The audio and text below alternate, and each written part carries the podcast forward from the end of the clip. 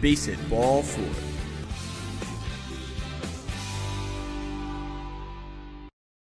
Hello, everybody, and welcome to the second episode of the Base Hit Ball 4 podcast. I'm Glenn Denegris alongside Tyler Blumenstick and Scott Roswald, and hopefully Alex Cashman at some point. He has uh, prior engagements he has to attend to. This is our second episode of the Base Hit Ball 4 podcast. And since dating back to the first episode, a lot of news is broken about whether or not a season is in the cards for 2020 for Major League Baseball. Um, basically, the rundown is the owners, they agreed to a deal for the 82 game schedule, the divisions, 80, 82 games, as I said, all that under wraps, and they submitted it to the Players Association. And now, guys, we're in this kind of two and a half week limbo between the Players Association and the MLB to see if games are going to be played. And there's been a lot of controversy since then. A lot of players have been sounding off, most notably Blake Snell, Trevor Bauer. Um, on the other side, people like Mark Teixeira, former players, have keyed in and talked about this issue. So basically, what's happening right now is everybody is on the same page that the most important thing is health, testing, what happens if somebody gets the coronavirus while playing, um, everything in terms of no fans in the stadiums. That all seems to be well and good between both sides. Now, what's going to happen is the money. Um, back in March, when the season was delayed initially, there was a 50% uh, pay cut for the players. Now the owners want to add an additional 33%. And Scott, that is when the players like, no. People like Blake Snell, he came out yesterday on Twitch. He's like, he's basically saying, I'm not risking my life to make 50% less and then 30, 33% more on top of that. So it's a big issue right now for Major League Baseball. And it would be a shame if there was no season due to money. Yeah, Major League Baseball is at a, a huge tipping point right now with these negotiations for the next couple of weeks between the Players Association um, and the owners because of this money thing. I mean, we, we brought it up a little bit previously, you know, about contracts and stuff like that. The way I'm looking at it is a lot of these guys aren't that big time. They don't have that huge contract that, you know, of a Mike Trout, you know, that contract Gerrit Cole just signed or what Bryce Harper signed for. A lot of these guys are, you know, on a lower level contract. They're still, you know, the way that baseball service time is controlled is that these players are paid pretty cheaply, relatively cheaply, for the first couple years of their career. And you know, once they're you're not playing, and then they have to agree to this reduced, you know, salary. Plus, you know, they're being taxed like the rest of us. They are losing money, and these players are sitting here saying, you know, it's probably not really worth it for me to go out here and you know possibly get sick and infect my family if I'm not going to be able to be making the money that I thought I was going to be making. And it's amazing to me that I see a lot on Twitter and social media. A lot of people are siding with the owners, which is unfathomable to me because the owners are making billions of dollars and they're going to be sitting in their mansions watching these games. They're not going to be putting their lives out on the risk uh, on on a limb when players who are not making a fraction of what the owners make, regardless of normal season or not, they're going outside and they're going to have to socialize with people and they're going to have to expose themselves potentially to the virus. And Tyler, it, just boggles my mind that people have the audacity to think that the, the players are being the greedy ones. Yeah, I mean, look, it, there's a, it's a double-edged sword here. Like you, you really never like. Th- there's no right or wrong way to go about this. I mean, you can you can look at it from the owner's standpoint, and like they're putting the product on the field. They're giving these guys a shot. Um, they're bringing in the revenue they're putting on a show they're fronting all the money as it is and then you get the smaller market teams like the royals and stuff like they're incomparable to the yankees and uh, dodgers of the world where they might not be necessarily turning a profit regardless so but then i mean all right, as more and more of these players have started to speak out as the proposal has been going on i have i've been more on the owner side beforehand now i'm more on the player side um, especially with what Blake Snell said. Look, I don't think he articulated it very well personally. Um, I think he pretty he he basically like hit the gist of what he said was I mean, and most of you guys listening probably also listened to that. It was a short clip, probably about a minute and a half, but Uh, he he basically went out and said that like I don't know. I just didn't like the tone of it. I mean, he he said, Y'all got to understand, for me to go, for me to take a pay cut is not happening because the risk is through the roof. It's a shorter season, less pay. I got to make my money. I'm not playing unless I get mine, okay? And that's just the way it is for me. And it sounds kind of selfish that a guy that makes seven million dollars a year he's going to take a pay cut if it's 50% he makes three and a half but Yeah, it- and taxes on top of it. His taxes his point on top was of it. Eh, but it's still the money that they signed for and they feel like they deserve it. I- i, made this reference before to a few people a few different people. I said it to you guys i think and i said it to a couple of other friends. This is not a charity. This is not the red cross. This is a game. So to say oh you have to go out there and you have to play baseball to bring hope to society and give people distraction that's not their job. Their job is to play baseball. It's it, it is per se entertainment and fans do watch it but the main thing of this is not to help people. I mean, eh, baseball, whether baseball players or not, the coronavirus is still out there. Baseball's not curing anybody. So the fact that people like the governor of Illinois say that people deserve their baseball and they have the right to see baseball again, that's just not fair to the players to go out there potentially get exposed to this virus by going outside and playing and interacting with clubhouse people and players that have been quarantined for a while and other people that go into making a baseball game work professionally it, it wouldn't be fair to give them such a dynamic pay cut on top of the one they already agree- agreed to a couple months ago It's true. I, I mean, so th- there's a report coming out as of 40 minutes ago. Um, when we're recording this, it's Thursday night at about nine o'clock. Um, Bleacher Report came out and said that the um, MLB Players Association has asked the MLB for financial documents amid return to play proposal. Um, so I'm just going to skim through this real quick. I haven't gotten a chance to read it just because I just came across it. But um, Ronald Blum of the Associated Press said uh, baseball owners on Monday approved a proposal that could lead to the coronavirus delayed season starting around the 4th of July with a regular season schedule of about 82 games. Owners also gave the go ahead to propose uh, basing player salaries on a 50 50 revenue split, yada, yada, yada. We talked about this. Um, now, um, Ken Rosenthal said that, I'm trying to just get the correct information here. Um, regardless, it's a lot to go through. But now the MLB Players Association is looking for the financial documents to back it. Kind of, uh, it seems like a little bit of a distrust between the two parties here.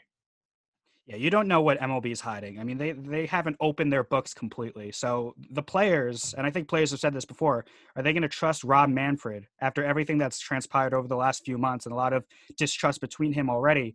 Are they going to trust him to open up the books completely? Is the 50% and then on top of that 33% cut that they're getting or the split in revenue that they're getting proposed is that accurate to what Major League Baseball is actually making? I know there's not Yeah. going to be any gate revenue because there's going to be no fans, but that doesn't mean that there isn't other aspects of revenue coming in. Basically, TV deals, merchandise, those other avenues of revenue that needs to be on the forefront that needs to be honestly proposed and shown to the players association so the players association and the major league baseball players know exactly how much major league baseball makes and then they can discuss financial agreements because until then major league baseball players don't know how much the league is making in revenue It- they're blind to that Yeah. So I just got while you talking while you were talking, I had a chance to skim through this a little bit. So this type of financial disclosure is more common during overall collective bargaining talks. So I, look, I mean, from my perspective, I think that I mean, in a situation like this where it's very uncommon, obviously never heard of before, I, think it's good to go back to that and and be completely transparent on both sides because I feel like that's the only way they're really going to get to a true and honest decision that both sides are comfortable with, if at all. And look, I hope we can see baseball this year, but as of the last couple days, I'm not so confident that we we're going to see baseball, and it's a little scary. I mean, what are we going to do? What are we going to do? I have no idea. Absolutely agree. I mean, from the feelings that I've been having, it it, does scare me. I know I want to watch baseball um, at any capacity, whether it means they're playing 80 games or you know 50 games or a million games. I'd watch baseball. It it does scare me that there's a chance that we're not going to see it because of this whole money thing, because of the the safety.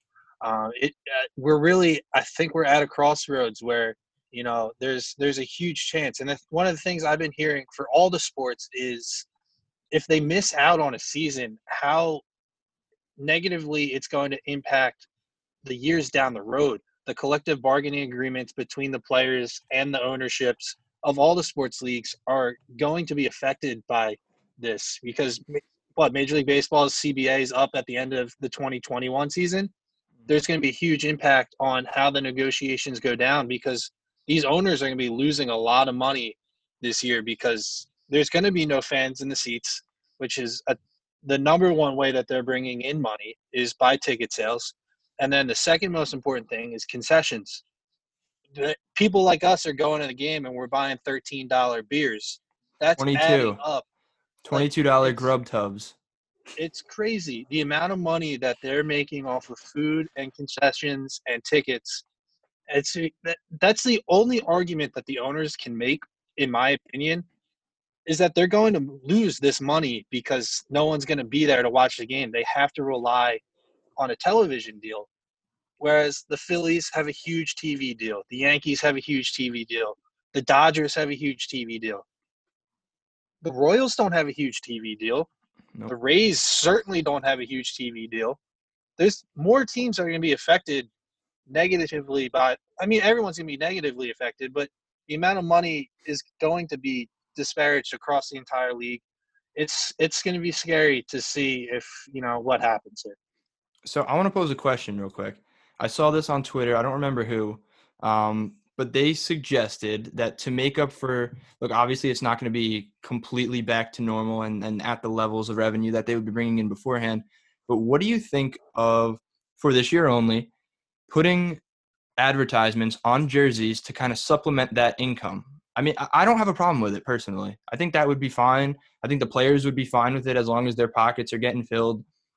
And I feel like the owners would be fine because they're still getting the pro- product on the field and they're going to bring in the revenue that they would have missed out on should we lose the season here.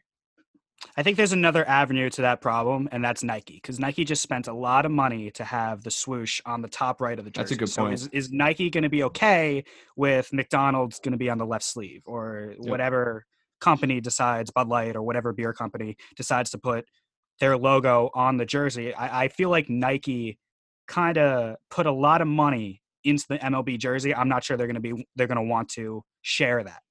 That's, That's my- point.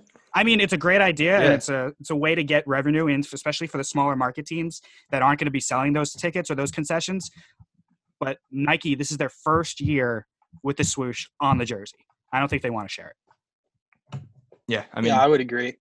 I would agree. yeah, when you put it that way, it makes a lot of sense. I mean, you see, it's worked in the NBA when you know they first proposed that, and you know they're going to put you know sponsorships on the jerseys. I was like, I was a little scared by it, but it being a little advertisement up on the top, you know, you don't really notice it at all. It's not on like most uniforms that like jerseys that fans can go out and buy. It's not on there. If it ever got to a point where it was like soccer and that was the main thing on the uniform, I would be so against that. But if it gets to a point where, you know, it's a little patch on the sleeve or on the back, like up at the top of the jersey, I don't see an issue with, you know, any of that. But I, I totally agree with Glenn, you know, with it being the first year of Nike as the main, you know, sponsor for uh, Major League Baseball uniforms. I don't see it happening this year. Something that I Yeah. found interesting, especially with people like Mark Teixeira saying they should play for pennies on the dollar just to give people hope. Um, I think that's all good and well for Mark Teixeira, who signed out of college with a four and a half million signing bonus and signed a hundred eighty million dollar deal for the Yankees for eight years and set never needs to worry about money ever again. A lot of this to me, it's not about the Mike Trouts. It's not about the Bryce Harpers or Manny Machados or Gerrit Coles. It's those guys who are making the minimum. Uh, the 37 year old reliever trying to stay in, making the minimum. The the kid that just came up, making the minimum. That is really where the Players Association. That's who the Players Association is standing up for. Not the multimillionaire superstars that are going to be fine if they cut the salaries by 75%. They're still going to be fine it's those other guys and that's what i think the common fan is forgetting about because we always we're, we're a star driven society so the other guys that are getting called up and making the minimum they're going to be really affected if they get this pay cut and i think that's really important for the players association to step up and get as much money for the players as possible that's what a union's for Yeah, Yeah. absolutely. And and one of the things uh, to you know go off of the the smaller time players. Before we started this, I went on to the Athletic, and I I just wanted to you know read on some things. I went over to Ken Rosenthal's page, and one of the articles he wrote earlier this week was, "What about those guys, you know, with the underlying health conditions?" And one of those guys that he uh, he brought up was David Dahl, uh, the left fielder for the Colorado Rockies, who you know when he was in the minor leagues had a collision with one of his teammates, which required him to have his spleen removed. Which you know I had no idea uh, this had occurred. And when you after you have your spleen removed, um, your body is much more susceptible to you know infectious diseases. Your immune system is much weaker. And as immediate as soon as this all started, he immediately went to his you know training staff and said, you know, what about me? Is how am I going to be affected? Um, am I even going to be able to play baseball this year? Because you know, if this disease is out here, this could potentially kill me because I'm one of those guys that is susceptible, you know, long term to this. And there has to be other players with certain medical things such as like asthma or some Yeah. breathing, cardiovascular issue that they might have. You have to put the health of players at the forefront immediately. That that has to be Well- the number one thing. And that that comes back to Blake Snell saying, I'm risking my life and taking a huge pay cut. And that's where the Players Association is getting angry. Yeah, I mean, well, we just saw this with Trey Mancini. I mean, he was just diagnosed with I don't remember which type of cancer, but cancer nonetheless, terrible. Um, he noticed this. Like he said, he wasn't in pain. He felt I think it's um, stomach cancer, colon cancer, intestinal cancer, something of the stomach. Um, but he wasn't in pain necessarily. Um, he noticed it because he started getting fatigued earlier than usual while he was taking batting practice. Like th- this is a complete like with anybody, not necessarily just athletes, but this is a complete possibility. There are these underlying conditions, like you said, that you might not even know. You- Like they they could be even more underlying than underlying itself, and like it, it is a little bit scary. And and the players really truly do have a point here. You're correct there. It was it's colon cancer for Trey Mancini. Yeah. And another two guys that was brought up in that article were mm-hmm. Anthony Rizzo and um, Jon Lester on the Chicago Yep. Cubs, both cancer survivors. Um, you know, Rizzo. There was a quote from Rizzo in there saying that he checked in with his doctors. They said he's healthier than ever. That you know he would be fine, but you know, there's a chance you don't you don't know, and Yep. you don't if you're a guy like Rizzo or Lester, or I mean, Mancini's already ruled himself out of the uh, out for the year, but you know, you you wouldn't want to take that risk. You know, it's a No. it's a huge huge risk that you would have to take. and something you really need to think about whether or not let's just say hypothetically that next week comes around they come up with an agreement and they're going to play baseball they're going to start june 10th spring training 2.0 and then july 4th is opening day there's still going to be players that sit out that say i don't want to do this i don't want to risk myself i don't want to risk my family i don't think it's a good idea to be playing and they're going to sit out um, so it's it's really a hard thing to really digest and really try to figure out if you're the players association and if you're major league baseball because this is just an unprecedented time in society so it's going to be a weird season nonetheless but if players start to decide hey i'm not i'm going to sit this year out that's a problem Yeah, without a doubt. Absolutely agree. So do, I, I don't. I'm not completely sure of it myself, but do you guys know what happens? With, say there is no season. How do contracts get handled? Like, say somebody's got two years left on the deal. Do once we resume next year after the pandemic blows over? If they still have two a- years? They if somebody's due to be a free agent, so for example, for the Yankees, no matter if there's games or not played, Paxton, LeMahieu, Gardner, Tanaka, free agents. But they're not getting paid. 80 ga- That's the thing. If But there's in no the- season, they're not getting paid. So do they? Are they just in shit the out of luck? agreement from two weeks ago, Yeah, when it they was first agreed, agreed. that they get a full year service time, whether they're games or not. That's terrible. I don't like that which is one crazy because because the Phillies could lose a guy like JT Realmuto, um, who they Yeah. gave up, you know, their top pitching prospect. And, And how about the Dodgers? They can prospect. Mookie Betts can never play a game for the Dodgers. They gave Yeah. up a big haul to Boston, Verdugo plus, Jeter Wow, Downs, imagine that. And Mookie Betts That might just re-sign with the Red Sox and never play a game for the Dodgers. I don't see Well, I don't Mookie know Betts re-signing with the Dod- with the Red Yeah. Sox because if the Red Sox didn't have the money this offseason, they're not going to have it next offseason. But hypothetically, Sure. it could happen. Yeah, which is which would be crazy for the the Dodgers. You know, have to have to give up. You know, a guy like Alex Verdugo, who's you know a good hitter, a top prospect and you know Jeter Downs at shortstop. I mean, the Dodgers were in a situation where they could give up, you know, prospects to make a move Yeah, or for sure, Mookie yeah. Betts, but it's it's huge to you know potentially make a move like that, and the guy never plays a game for your team. That would be absolutely insane. Yeah, it's just crazy. I feel like, look, if if it were me in that position of decision making in this situation, I, I don't understand how you can take a, a year of service time away from a guy or the whole league at least, and when they're not earning, you're so, I like, can't imagine the Players Association though allowing a freeze on service time when people work so hard to get to that free agent year. that's true. But you look at it both ways, I guess. There's there's people that benefit from it, and there's people that it hurts. Um, yeah, it's gonna it hurts it- the major teams. The Yankees are gonna have Yeah. a bunch of free agents that are significant. Paxton, LeMahieu, their best hitter. Mhm, Uh, Gardner, their leader. Tanaka, another one of their best pitchers.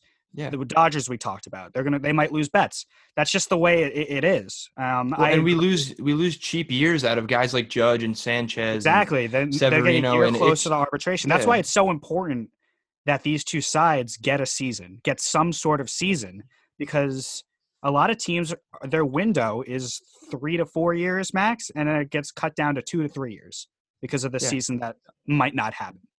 So it's really rough, especially for the high market teams that are built to win now. I don't think the Orioles really care from baseball standpoint if there's games or not because they're not close to winning.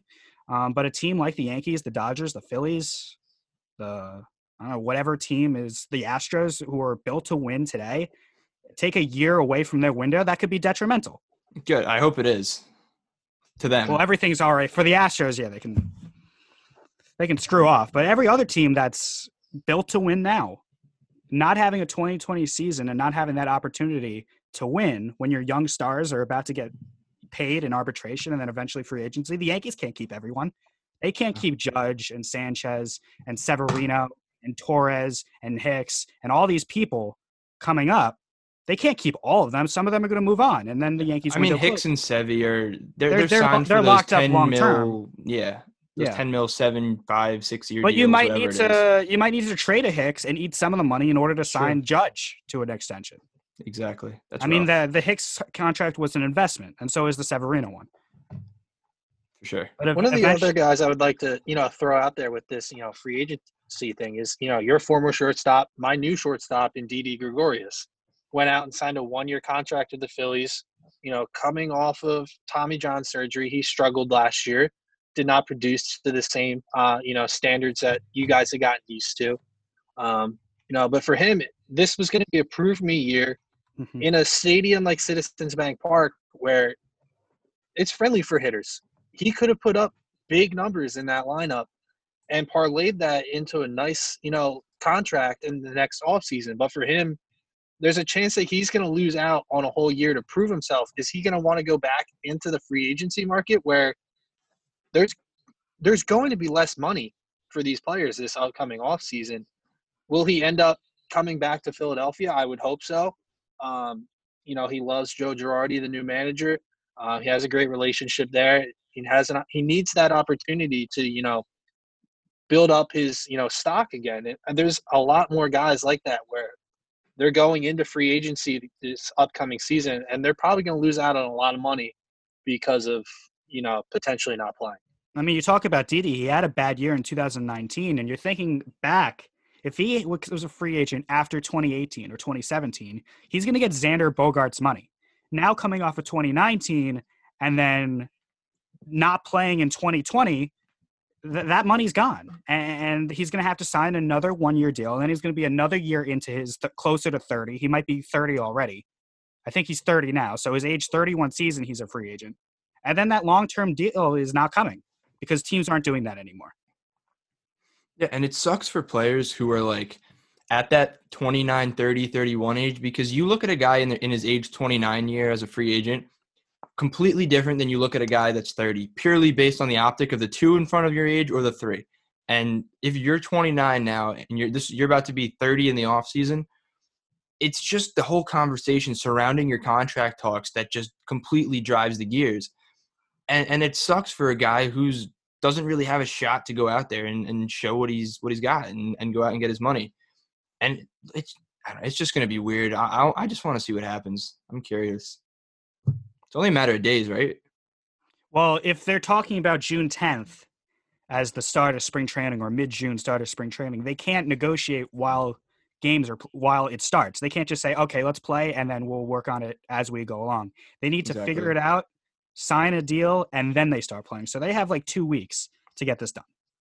I mean, they Two could and a always half. push it back, like should they have to. But Yeah, I look, mean, they can push it back where July spring training, and then end of July, August is when yeah. it but once you do that, you lose games, and I mean, Then it gets messy. I think, I think they're set on this 82 game. If it's not 82 game Yeah. season, I don't think they're going to do it.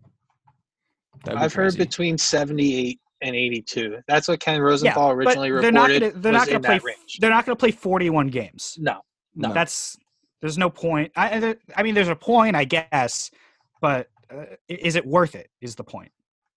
and at that point, it wouldn't be worth it at all because you know whatever they did, whoever came out at the top at the end of the year, that's not going to mean anything. You won 40 games, and then you played 40 games, and then you go into a postseason and you win a World Series.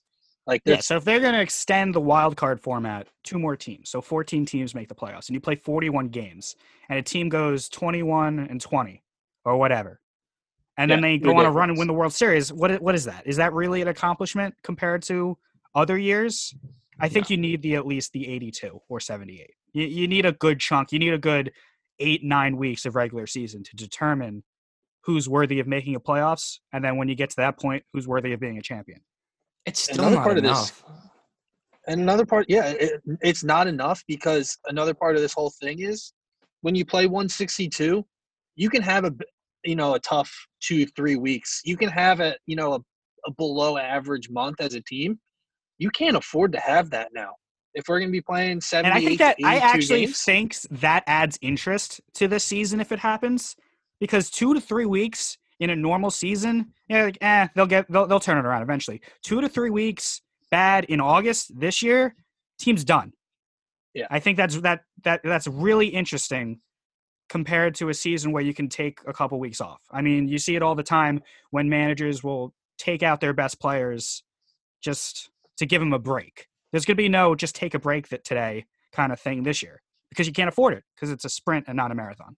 It's true. exactly. So in a, in an 82 game season, how many off days do you think the average guy like an Aaron Judge or a Mike Trout or somebody like that? well, Aaron that Judge is a bad off? example because he still has this rib issue.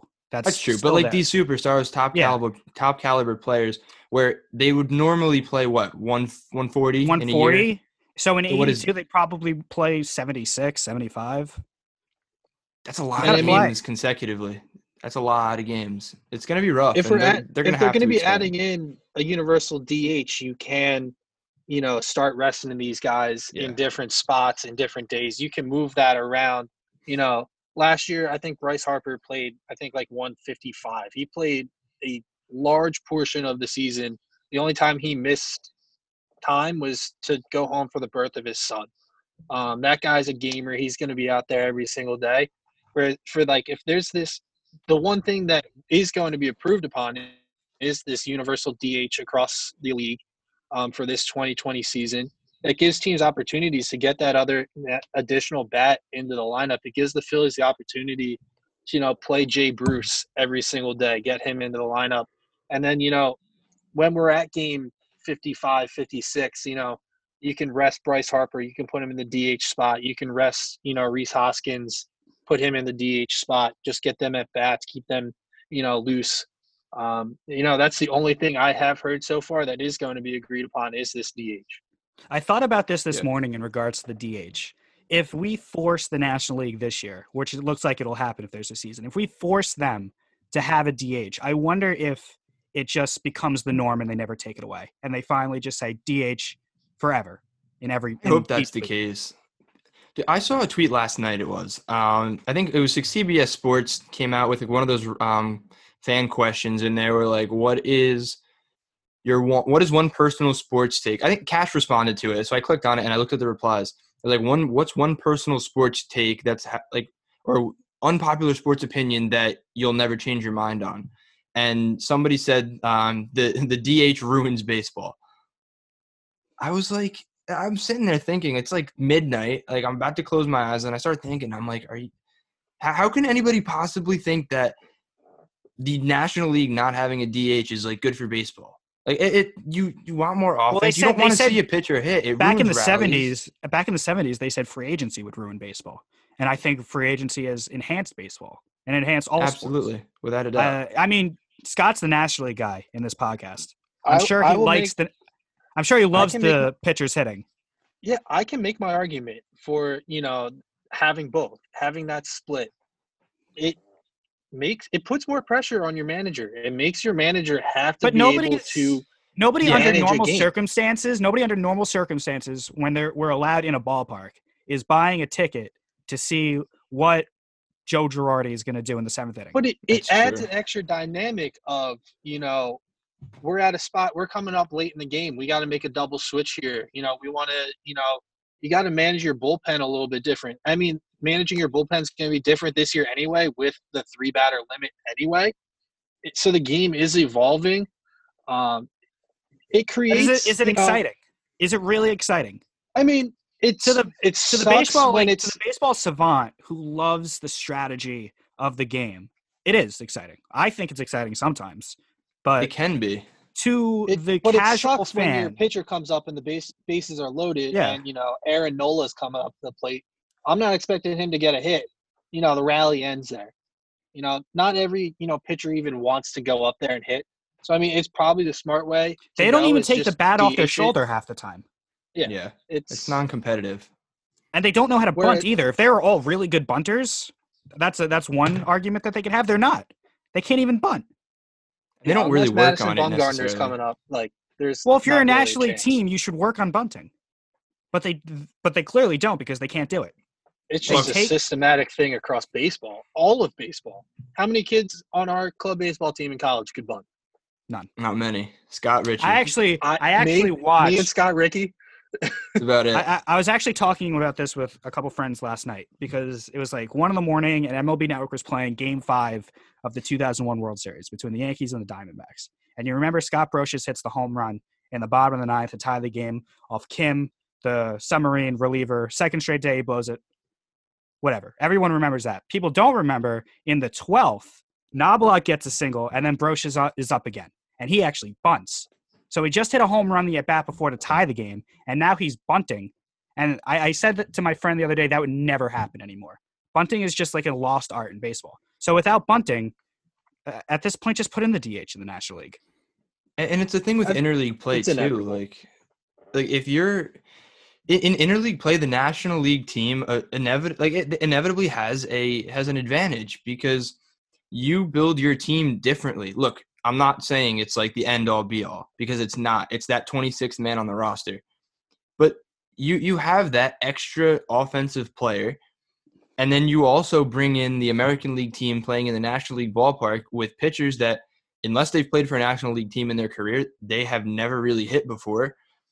And and, even managers, they they've never managed um, having a pitcher there. It's just a disadvantage with with interleague play getting to the point that it has been over the past um, excuse me past couple years.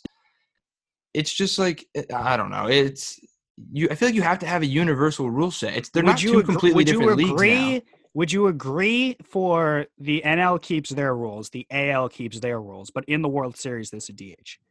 Scott, would no, you agree because with that? Because no, I don't agree with that. Because then that just, I don't know. I I think if you're gonna go one way, just go all the way. And at this point, it's gonna be the DH. Because you remember years ago, David Ortiz had to play first base. Yeah, Yeah, it, I it think that negatively should- affects the Red Sox. It- you know, he wasn't a defender at all. but it, it also promotes getting guys out in the field. Like when you have a DH, like you don't burn guys out. Like it, it, puts people like Giancarlo Stanton, who might not be the best fielder. Look, he's not a shabby fielder by any means, but he's not elite. But on the days that he is out there, it, it gives him that extra boost of energy, that extra little kind of kick in the ass because he, he's got those off days coming up where he can just focus on hitting, and he might be able to bust his ass a little bit more in the field. It, it, I don't know. I, I am But all the problem for, is, if you put in Stanton to play left, you're taking Gardner out, and Gardner's a very important piece of what the Yankees do That is- offensively. That is true, but I mean That's, that's, just it- one it's case not even it. it's not even for the DH in the American League. You got to put someone out in the field that isn't used to playing the field. You're also taking a solid guy out of the lineup. Yeah. So it's a double whammy because you're getting a less of a defender and you're losing someone who might also be a dynamic hitter. Because Yeah, if you're I the Yankees, you got to choose between Stanton or Gardner. Or if you're the Red Sox, you have to choose between Ben Benintendi or one of the outfielders, Jackie Bradley Jr. and JD Martinez. So it's tough. Look, I'll always be an advocate for having the offensive players hit and letting the pitchers do their thing and pitch. Like, I, I mean, feel remember like you Chien-Ming can't go wrong with like that. Chien-Ming, Chien-Ming Wang was the ace of the Yankees, and then he got hurt running the bases because he's not used to the running running the bases. That's true. It didn't stretch his muscles to be adequate at running the bases, and he got hurt. He was never the same. It happened recently, didn't it? With like a big name guy. I don't remember who it was. Didn't a Couple pitcher on the ago, Bra- didn't a pitcher on the Phillies had Braves Charlie a few years Morton. ago? Didn't like Tim Hudson or something on the Tim Braves Hudson blew out broke his Achilles. ankle running the bases, Yeah. right? Yeah, Or was he It's stepped on not by a base runner? necessary. I'm not remember. I don't remember. I, I I don't mean, think I was- necessary to. I was gonna say the Phillies had Charlie Morton a couple years ago, and I think like two weeks into the season, he blew out his hamstring running to first base. Didn't pitch again the rest of the season, and then went off to the Astros and became a World Series champion, and is now a dominant pitcher in baseball. But you know, he was a guy you know that went down because it, it's a, it probably makes sense because you know, then at that point, you know, the pitcher can just focus on you know going out there throwing strikes, um, you know, doing their job on the mound. Whereas, you know, most of the time, as we said, they don't want to hit. They don't want to be up there whatsoever, um, unless it's Madison Bumgarner who takes pride in trying to hit a baseball five million feet every single time he's up there. But you know, most guys aren't like that. I worry too much about my pitcher's arms exploding. I, I, I don't have the I don't have the time or the patience to worry about them pulling an oblique swinging the bat. That's my Yeah. argument. They they're was worth so much money. They're worth so much money for their arm that they're going to pull their oblique, fouling a ball off that they weren't going to put into play anyway. I, I- don't get it. Yeah. It was Tanaka in 18. Do you remember that? That's who I was Yeah. thinking of. So I found an article. Um, this is this was after Tanaka got hurt. So it says Tanaka now joins Chien-Ming Wang, Steven Wright, Adam Wainwright, Carlos Zambrano, Jacob DeGrom, and Mark Prior, among others, as prominent pitchers injured while running the bases or hitting. That list is too long. And it's Those, too good. those guys good- are elite good pitchers. It's a too Elite good of a list pitchers. too. Why do those guys need to it be out ruins running the, the, season if because Yeah. let's say let's say there wasn't a DH in the National League this year, right? And the Mets already lost Syndergaard for Tommy John, and Yep. Jacob Degrom pulls his oblique, is out for three to four weeks, four to six weeks. We talked about earlier if a bad four week stretch kills your season, that kills the Mets this year because Yeah, of something that it's Degrom crazy. isn't even Absolutely. paid to do. I, I I don't I don't understand the argument anymore for the pitcher hitting. I don't want to hear No. about the strategy of the manager because we talked about this when this was a radio show. What does the manager even do anyway? Uh, you know how I at this feel point, about we that. don't. At this point, we don't even know. We don't know We don't. because who knows? You know who's in his ear before the game starts? Who's giving him the reports? I mean, I think. I mean, we have. I don't want to, you know, rehash too much. We talked about it when Girardi was the Yankees manager. Like, the guy's a phenomenal manager. Like, let him do his job. A guy like Joe Maddon is a great manager. Let him do his job. But now it's their teams are bringing in guys. Um, you know, the Phillies had one in Gabe Kapler, who's kind of a, you know, he was kind of a puppet. Aaron Boone, is he a puppet or is he a manager? I don't I- know. In the- maybe the that's, first that's year. your point. We don't know. I mean, we're hiring guys like Aaron Boone and Alex Cora who never managed, never coached before on the professional level, and they're winning 100 games per year. I mean, it, it goes back. players. It's, really any sport. Is Steve Kerr a good coach, or does he have the best roster? Is Bill Belichick a good coach, or does he have Tom Brady? It's Oh, the age-old question between. I yeah, well, Bill Belichick's good, but when he was on the Browns, he wasn't. So that is true. it, it's the age-old early in his question: is it the players or is it the coach? That's what it is. It'll I think always that- be ninety I think percent there the are. players. I think there are good coaches, and I think there are bad coaches. Another sport, football. I think Pat Shurmur's a bad coach. I don't think anything he can do could work. But I told you guys going into that. You didn't believe me. the good coaches and the good managers will bring a team from 85 to 90. A good manager is not going to take a 60 win team and make them an 80 win team. I think the wins added from a manager is not as high as what others think. And that's my Yeah, but then but I then you look at agree. but the thing is, then you look at war, and what what is the what is the highest possible war y- you, we've seen out of a player in the last couple of years? Trout. And what is it over a course of a season? Seven, eight? And his team doesn't make the playoffs anyway. Yeah, but my point being, if you're if you're arguing that that managers can bring a good manager can bring a team from 85 wins to 90 wins, you look at WAR. I mean, look, I, I'm not saying it's a direct comparison because obviously there's no stat uh, statistics to go behind. that. 2019 war was 8.2. Yeah, and he's the best player in the league. So if you're saying that a manager can bring a team from 85 wins to 90 wins, that's pretty legit. I mean, that, I mean, it could be it could be a difference between being out of the playoffs and being a wild card. I'm saying Yeah. what I'm saying in that argument is you're not going to take over the Baltimore Orioles. You're not going to give them Casey Stengel and all of a sudden they're winning 88 games. Exactly. Look, it's true. I mean, it's, you'll, we'll just never know. That's that's the Yeah. truth. That's what that's what it comes down to. Uh, have you guys been watching the KBL? I watched one not. game. Wait, about too four late. I got to get up and go to work. Those Dinos are on a roll. They're six and one. I bet against the Dinos the first game. Fell Oh, asleep you in the fourth done that. inning. Shouldn't have done that. I wanted the home dogs. I think who was it? Samsung Lions. I bet on. I don't know. I think it's I think they're entertaining, and I think it's a good little preview into what a season this year could look like. I Yeah, think it's I mean, funny that baseball's baseball. yeah, it's funny that behind home plate, I think it's the Dinos. They have like cardboard cutouts of fans. Yeah. I think that's fun. I, I you know I real I watch and it's like I don't really notice that the fans are gone. I think they pump in like static noise to create like an ambiance of what fans fans would sound like. I think Joe Buck actually tweeted this today. Like Fox Sports is going to like pump in crowd noise on their broadcast. I don't know how that'll sound. They probably should. That'd be cool. I- I think it could work with no fans. It's weird. I know the UFC yesterday had no fans, and I like it. I like it a lot. I mean, you're not going to get the vibe that fans would bring. You're not going to bring the two strike. Everyone rises to their feet. Everyone gets amped. Mm-hmm. But i i it's not as awful as I thought it would look watching the KBO. I didn't really. Yeah. It was still watching baseball to me. look when they first came out with the KBO airing on ESPN stuff, I I got excited for it. I was like, oh nice, like we're gonna have baseball. But then you look at the times that they air it, and like you you, you just can't possibly get excited for it because it's either really early in the morning and you either you wake up for it. If you wake up for it, I think you're a psycho, no matter what. I think the uh, if you like opening baseball, day. fine.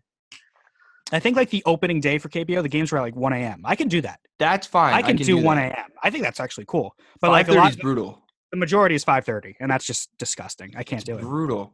But there's nothing you can do about it. I mean, the time difference is the time difference, and if if you start catering to the Americans who want to watch it on TV, then you're putting the Koreans whose livelihoods Well, they're going to be playing like- at one in the morning.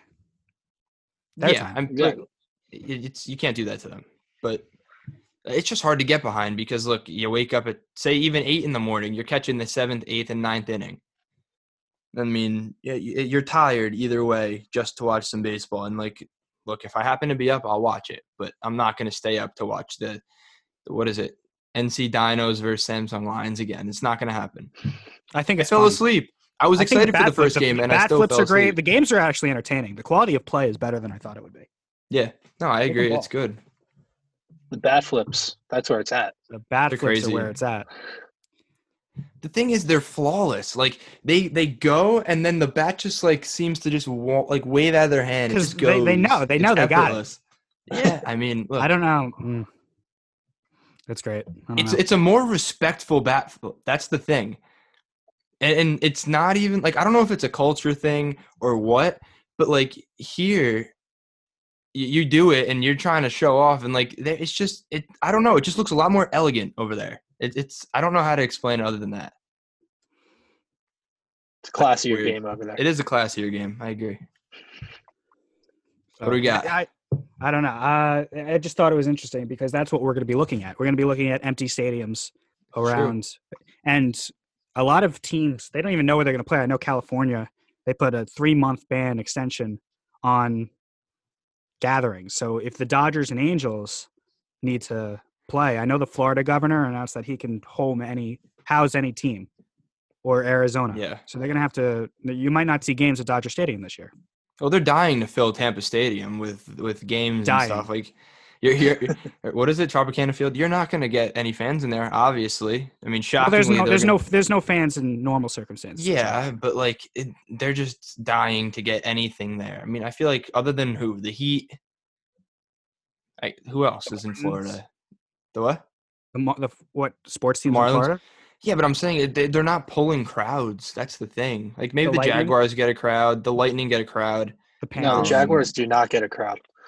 But they get their fans. That's the thing. The Rays I don't even football, get that. Football ha- gets their fans, but you know the baseball teams, you know the Rays No. and the Marlins, you know they're not selling out. Um, and the Heat are in Miami. Florida, uh, Yeah. Florida, and Los Angeles. There's just so aren't- much more- there's so much more to do. Yeah, I don't think they I don't know. care. I don't know if they care. no, they don't. but i- if Do it was a centralized Also, location, it's not. It's think it really not better. fair to Tampa because I feel like Tampa would have would embrace the Rays if it wasn't if it, the games were actually in Tampa. When I lived in Florida this fall, like I went to a Rays game and I got to Tampa and it was still another 90 minutes to get to the stadium because you got to go over the bridge to St. Yeah, Pete. it's crazy. It's, it's They should nuts. just call them the St. Pete Rays. That's We'll such an call the ugly Jet- name. We'll, ca- we'll call the Jets and Giants New Jersey Jets and New Jersey. the Giants. East Rutherford Giants. East Rutherford. I don't know. It's crazy. it's going to be crazy, whichever way it ends up going. What else is on? What's what else is on the table? I mean, we- we never got the Bauer. Bauer. the guy's a lunatic. I mean, he he's not wrong, He's got a point. but just the way he says it, you know, it's kind of a little irritating. I think All he's right, so, so- arrogant. the thing with that is His look, ERA isn't good enough for him to be so arrogant. That is that is exactly my point. Exactly my point. I looked up his stats yesterday because I wanted to, you know, see the guy is not good enough to think that, you know, to think as highly as he does of himself. A career, you know, 4.04 ERA. He's never he's had one sub 3 ERA season. That was 2018. He had a he had a 2.21. He had a great year in 2018 every other year of his career has been absolutely garbage. 2016, he had the drone incident where he sliced open his finger and couldn't even pitch in the postseason. He was terrible in the World Series when they lost to the Cubs. The guy's a lunatic, and he isn't good enough to act the way that he does. That's why I hate him. But at the same time, he makes good points, which frustrates you because you're like, I don't want to agree with you because I think you're insane. But he makes good points. I mean, something he said in his tweet was absolutely true. He, Major League Baseball announced that they agreed, right? They agreed to the whatever agreement they made to for baseball to happen this season without the players, without proposing it to the players. So now it looks like, and Bauer talked about this. He now baseball looks great, and if the players don't agree, they're the villain. You know what I'm trying to say? yeah, Because everyone who doesn't think for themselves and just sees that and says, "Oh, we're going to have baseball this season," unless the players say no, then they're greedy. Baseball made the players look bad from the start by announcing this grand, you know, agreement that they made this week. I feel like it would have gotten out regardless. But I have a question going back to that. So you guys are Glenn, you specifically are notorious for knocking Trout for not speaking up. Nope, not speaking up. Guys like Trout and and speaking up like that. He doesn't even now need to speak up. He can just do the home run derby once. I mean, come on. Yeah, all right, but let me ask you this. You're knocking Trevor Bauer for speaking up. And he's good enough to the point where he can open his mouth and people will listen. So what is the difference between look, aside from talent, what's the difference between Mike Trout, should he speak I- up? I he has on this. I, he has I'm, spoken up. I'm not knocking Trevor. I just said Trevor Bauer makes good points.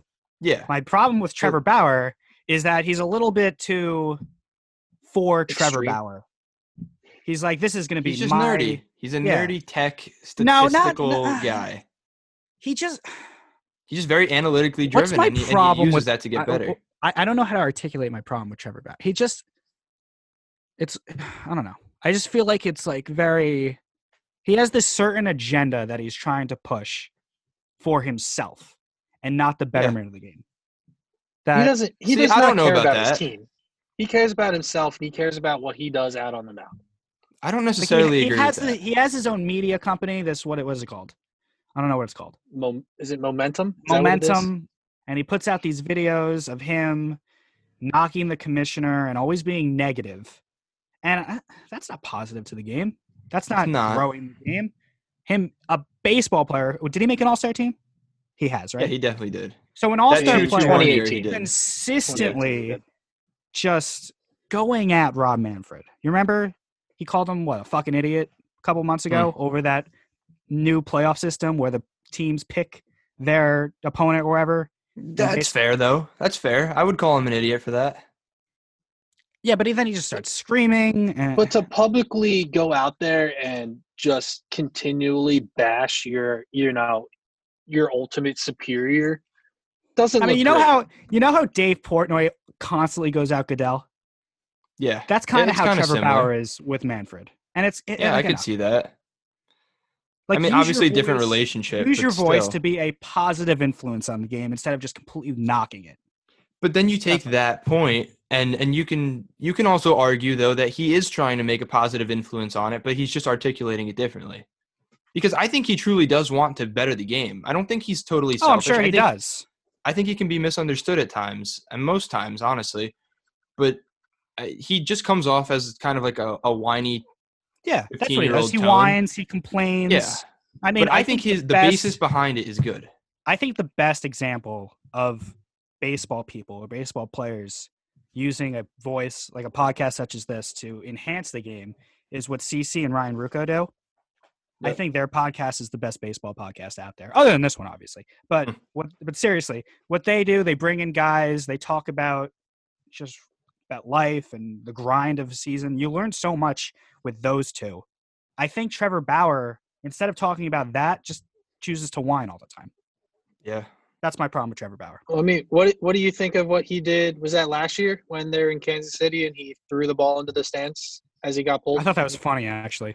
it was funny and childish at the same time. It was awful. You can't do that. That that- you Yeah, can't. You can't. support- absolutely. But we've, but but to be, but to be fair, we've all had that moment on a diamond where you just want to I never chuck the have. ball. yeah, when we were children. You want to, you want to do it, but you don't do it on the No, you don't do it, biggest but you want to. Oh, of course. But the Like fact when but I the- saw that, line for, is the- when I saw that for the first time, I was like, yeah, I've, I've been, I, I know that feeling. I've never acted on it. Actually, no, but I th- have. that's the acted on difference, though. When I was twelve, I struck out on a bad call, and I threw my helmet in the direction of the umpire. So that's my story. I I did Got get thrown ejected out. once. I struck out four times swing, four times swinging, you and I went back into the dugout. I was like eleven, slammed my helmet into the dugout, and the ump tossed me from the game for no Did reason. slam the whatsoever. helmet, or did you, did you, drop What's- any It was words? literally it was literally my own fault. No, I was mad at myself. I struck out swinging four times. It wasn't like I looked at you know a pitch that was five feet outside and I got rung up. It was just four pitches I swung at and I you know.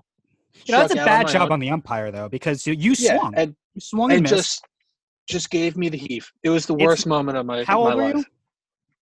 11, 10, 11, 12. On. I never get mad when kids or anyone I'm watching playing slams their helmet. I don't have, I don't understand Yeah, why. I don't know why problem. umpires take offense to that. That drives me nuts. Especially Like, if not you're, in Scott's anybody. case, you're striking out swinging. So it's not Yeah. like you agree with the call and say that was a bad call, you suck, and then slam the helmet like I did. Yeah, It's literally me being mad at myself. I don't know. It's all about the sportsmanship, which I think is overrated anyway. Hmm. Can't stand it. Like Little League when they, uh, I always hated after a loss I had to shake their hand. All Can't right. stand it. you're taking it a little too it. far there, Glenn. As, Well, as that's what I do. kids, as kids, that's understandable. yeah, I was I was a little at points in college. I was like, I don't want to shake their hand. They just absolutely We're- kicked no, our we're ass. adults. They're adults. I never yeah, wanted to shake Temple's hand. To be fair, I hated that team. My they were good though. I, They what were I would do when I was pissed, I would just not say anything. I just put my fist out, and I just Yeah. wouldn't say. That's it. It's much more enjoyable when you're on you know the winning side of things. It just pisses me That's off. all I you don't- can do. 22 years old, and I'm like, oh, good game. Fuck that. I'm not doing it. That's so stupid.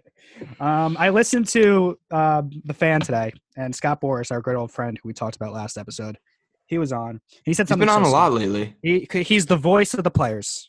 That's what he is. Somebody's got to do it, and he's an intelligent guy, and I think he's kind of toned it back a little bit Well, lately. he- Represents the biggest here's names, The, so he might as well. the Yeah. unintelligent thing that he said.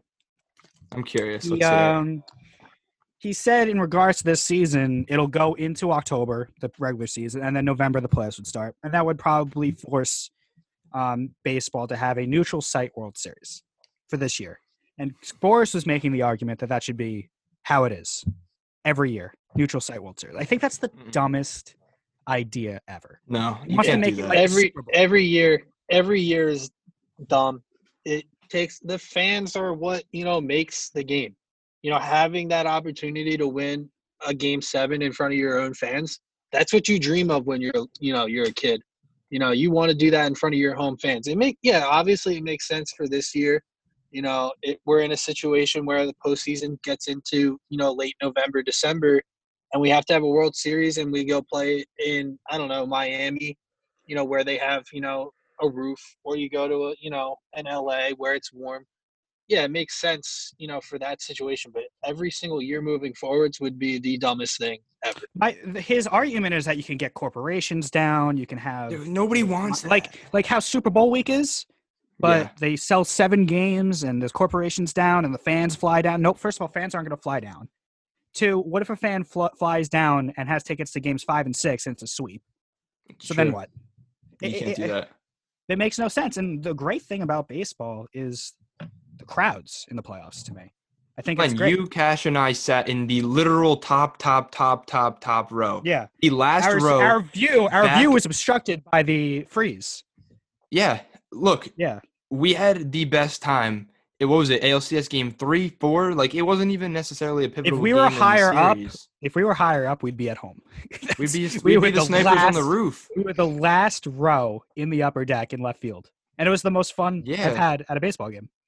But that's that's the point. Like that. That's it. Like you need to have people that can in, still even enjoy the game, sitting in that very The last Super Bowl, seat. I guess, and that's it. because it's like a holiday. The Super Bowl, Yeah, and it's one game. it's one game, and uh, people will spend the money to go. Is baseball? eh, Baseball is very popular, but is baseball that seismic of a thing? Is the World Series that important to people who aren't in the market where the teams are playing? Are people from Kansas City going to fly to Miami to watch the Yankees Dodgers World Series? I don't think they will. no. No, absolutely. so people not. from people from Kansas City will fly to Miami to see a Giants Patriots Super Bowl because it's the Super Bowl. Yes. That's true. Well, it's a one game. Back to your point, Yeah. where with the game five, six, and seven, like you just never know when the series is going to end. It's not a one and done Super Bowl. So And also, is First Take gonna do remotes from the World Series every single day? They don't do it anyway. I, I think they wanted to make it Super Bowl week. I just don't think baseball's on It's the not nothing is. I don't think baseball or anything is on the same scale of the NFL. no, And it's too long. You you have to space those games out for, you know, pitching pitching purposes. You can't play five games in a row and expect game six to have, you know, a quality game when every single pitcher can't pick up their arm because they've been throwing the last week. It's a it's a longer process. It's you can't you can't expect it to be a you know an extravaganza. No, I- Absolutely I, not. I, thought it was the dumbest thing. I, sometimes I think Scott Boras just says things just to get us talking, and it, it works. But this is one of his worst ideas I've ever heard. But what are you gonna do? Absolutely. Yeah. All right. So talking about the draft, um, it's basically this year it's going to be five rounds. So subtract 35 rounds from a normal draft, and now it's only five. And, and Scott, that, a lot of kids miss out that opportunity to get drafted, and they're losing a pretty significant payday for some of them. Some of them aren't getting any money, and they're going to have to sign as free agents because a lot of people bank on that signing bonus after getting drafted. Yeah, it, it's an interesting thing that's going to be happening. You know, Major League Baseball announced going to this five round draft, and any player that goes undrafted in this draft um, would be eligible to sign up, uh, sign a contract um, to up to twenty thousand dollars. It's an interesting concept because you know that's a significantly less you know amount of money you know that you could get out of a bonus and one of the things that stood out to me the most is these high school seniors, you know, who obviously are missing out on their seasons, which stinks. You know, those top tier guys are going to get drafted, but what's going to happen to all these, you know, other kids? You know, they're going to have to go to a college. Do they have a you know?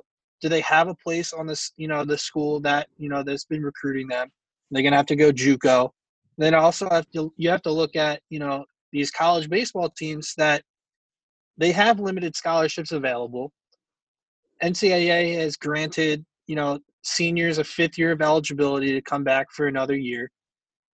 So these teams are going to be in a you know a crunch for you know roster spots. I think it's going to have a huge impact on you know baseball going further because going forwards because we don't know where a lot of these kids are going to end up could you know impact their careers moving forwards. Now here's something that i thought about with the draft especially the kids that are graduating college and they have nowhere to go but pro. Like sixth round that's not not existent six round and up teams like the yankees or the dodgers the phillies the high market teams they can just like a buffet they can just take all these players right because what the sixth seventh eighth round they keep the major teams at bay one pick per round. So the yankees could hypothetically get 15 guys who are going to be fifth round picks because they have the money to do so. And a team like the rays can't do that. You know what i'm trying to say? Yeah that's Yeah, a good point. I- i haven't thought of that. They could just start you know swooping in scooping up kids as fast as possible which would be very interesting. I mean, and you it's can, also there's a lot of diamonds in the rough from the fifth round on there's plenty Like, it's not talent like is always going to get found it's not like the Albert NFL Pujols draft was a where a lot of the 15th round guys in the sixth and seventh round get cut and they never really make it. There's a lot of people who are significant players later on from the fifth round and up. yeah, and- Pujols was a yeah. 15th round pick and he's arguably one of the greatest players of all time I think Mike Piazza was what like a 31st round draft pick and he's a Hall of Famer you can find guys anywhere you yeah, can, if I'm the Athletics, I'm I'm angry that I can't have the picks where the top teams or the top or financially strong teams can't be held down to one pick per round. They could all and, and you know where do the kids want us? If the kids had offers from every single team, where are they going to sign? When they I mean, they look, have the power now to choose. Dodgers Red Sox it's Yeah. true you know But it depends it- also. You might want an easy path to the majors or an easier path. Mm, There's no easy path to the majors, but you never know. I don't know. It's going to be interesting. There's a lot of interesting stuff going on. and going forward with the draft, and I, we already see this problem with that I was talking about. We're talking about with American players, with the international players. There's no international draft, so the the teams just sign them. And there's baseball kind of limits it by putting an international cap on how much you can spend in a certain offseason, I believe it is. And if you yeah you have a, you have a certain amount pass- of money if you pass it, then you can't, don't have any money the next year. I think that's how it works. I, is baseball going to do that with the American amateur free agent class that's coming up? Because you got to hold down, you got to hold down the top market teams somehow from just Yeah, signing all of the talent. as you said, yeah, they could come in and swoop in and start, you know, just signing all these, you know, college seniors um, that you know are talented that might go undrafted. So I got to imagine there would be some sort of limit to you know how much money you can spend in that you know that pool. Yeah, I mean, It's they're gonna- have to have rules. It's gonna every everything's different. Um, five round. eh, Is there a reason? Is Corona the reason why they did this? Yeah, I mean, so. I mean, the football did their whole draft. I mean, what, what's the But risk of having? What's the risk of having a forty round draft this year? Well, I, I don't. They could have pushed it back. I think the issue is is that they decided to keep the draft on the same date on June 10th, and you know the college baseball season ended abruptly. I've played about 20 games, I think, max. Maybe some teams. High school seasons never really even started, so the evaluation of players, you know, never really happened. So I think they just decided by keeping it on the same day instead of pushing it back there's no point in drafting 40 rounds of people because you don't know. So I think I think that was the main driving. I don't know. I don't understand why they couldn't push it back since everything's on hold anyway. Um, but I and it also they're going to have to figure out coming up will campuses have sports coming up? Like will Yep. there be fall ball for colleges coming up? I mean, they canceled the Cape Cod League. I, it's everything's going to get delayed with these kids. Yeah, well, that's another thing with the NCAA extending eligibility. There might not be as many kids coming out for the draft. Look, there's more than five rounds worth, but there there are a lot of kids that are going to go back next year that missed out on their baseball season that are just taken away from the entire talent pool that, that would would have been drafted this year. So look, I, I bet they're going back. They're not going to change it to. They're not going to keep it at five forever. Um, I'm sure this is a one-off thing, but yeah, I mean, you just you never know. This is just a crazy time. I, I can't stop saying it, but it's just wild what's going on. Agreed. All right. So let me let me hold on. I guess I'll do the. We, we We done? need to wrap up somehow. All right, we'll do wrap up. Uh, I'll do a final thought thing. All right. So, so that will just about do it for the second episode of Base Hit Ball Four. But before we go, Scott, Tyler, do you have any final thoughts, mostly regarding the negotiations that are going to take place in the next couple weeks? Ty, go ahead. I just hope we have baseball. I mean, I hope I said it before. I'll say it again. I, I just hope that the Players Association and the MLB can kind of come up to a resolution here sometime within the next week, two weeks. Um, sooner the better because players can start to prepare, um, get their arrangements in order, everything, how they're supposed to handle it um, prior to reporting the spring training or the, the shortened spring training. But look, I just want to watch baseball. That's my that's my final thought, and it's going to be my thought for a while. Yeah, I absolutely agree. Um, as I said before, um, we're facing a crucial time here the next couple of weeks. Um, players and ownership uh, need to, you know, get together, um, work together to find that, you know, that even split of, you know, where the money can, you know, where the players can, you know, feel comfortable. It's going to come down to safety. I think most importantly, it's going to be safety and then the money. But it's crucial times right now. I know I agree. I want to watch baseball. It'll just be a distraction for us because for me personally, every day feels the same. I need something to change up my routine. And I, I know baseball would certainly provide that for me, being able to, you know, at 7.05 turn on the Phillies game and watch, you know, a game every single night for 82 days would be, you know, wonderful. So Major League Baseball, Major League Baseball Players Union, let's get it together and let's get this done.